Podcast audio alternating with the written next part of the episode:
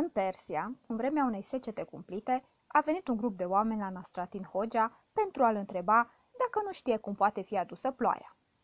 Nastratin răspunde că știe și cere să-i se aducă un lighean cu apă. Când îi se aduce, acesta începe să șpele cămașa.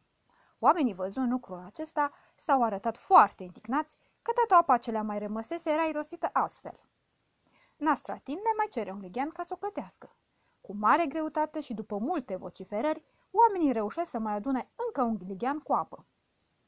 Nastratine cere ajutorul să-și toarcă cămașa și apoi o atârnă pe o frânghie în curte. Îndată după aceea, cerul s-a acoperit de nori groși și a început să plouă. Poftim, a spus Nastratin. Așa pățesc de fiecare dată când îmi pun cămașa la uscat.